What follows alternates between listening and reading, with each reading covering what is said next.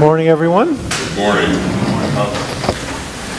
One of the most common phrases that we use is, I want. If you're fasting, one of the first things you're going to do after Easter is to go to In N Out and wait for somebody to ask you, What do you want? And then you're going to tell them, I want a burger. Actually, make it a double. And I want extra cheese, and I want maybe extra tomatoes or lettuce. From there, your imagination go, can go wild as you tell the cashier what you want. Perhaps you might even make it a triple.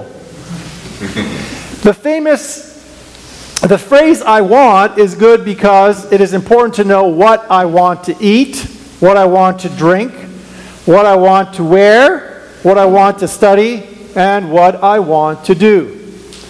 The famous artist Pablo Picasso said, Our goals can only be reached through a vehicle of a plan in which we must fervently believe and upon which we must vigorously act. Those who do well in life know what they want and they work hard to get it. However, in our spiritual life, we have to ask ourselves not only what I want, but more importantly, why I want. If we do not ask why I want, we will become, unfortunately, too self centered. When we think of our spiritual life, we always have to see what I want in relation to how what I want will help me develop the gifts that God gives me. From here, we move to try to understand how God wants us to see those gifts for the good of ourselves and, more importantly, for the good of others. Throughout Jesus' ministry, he was clear about what he wanted and also why he wanted it. In today's gospel, we see a great contrast between two radically different I wants. First, Jesus tells his disciples that he will be delivered to the chief priests and the scribes and they will condemn him to death and deliver him to the Gentiles. And they will mock him and spit upon him and scourge him and kill him. And after three days, he will rise. This is what Jesus wanted.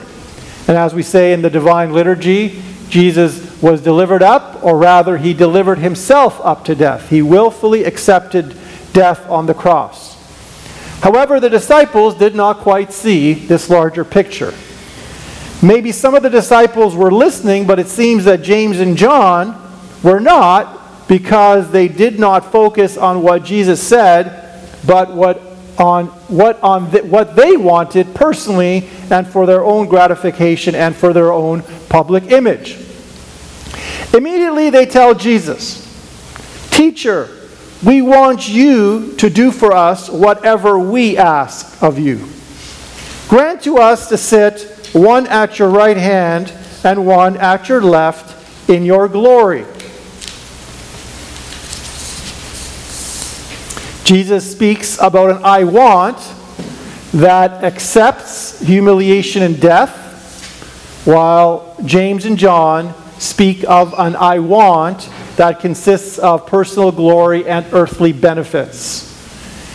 We should challenge ourselves daily to discover what God wants to tell us as we read the Bible and what God wants to tell us as we sit down and pray. Many people only think about God when they want something. They spend their whole time telling God what they want Him to do for them rather than on reflecting what God wants for them and what God wants from them.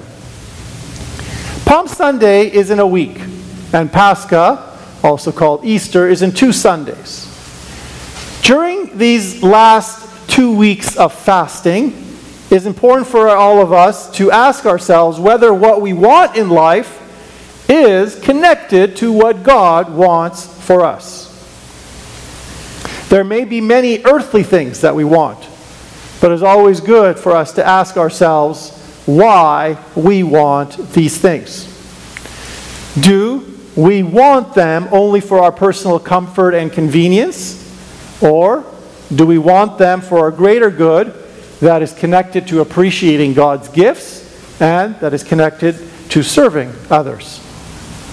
Do I want more money so I can help more people or to simply show off about, about what the extra toys that I have? Do I want to study to gain knowledge or to think that I'm smarter than other people?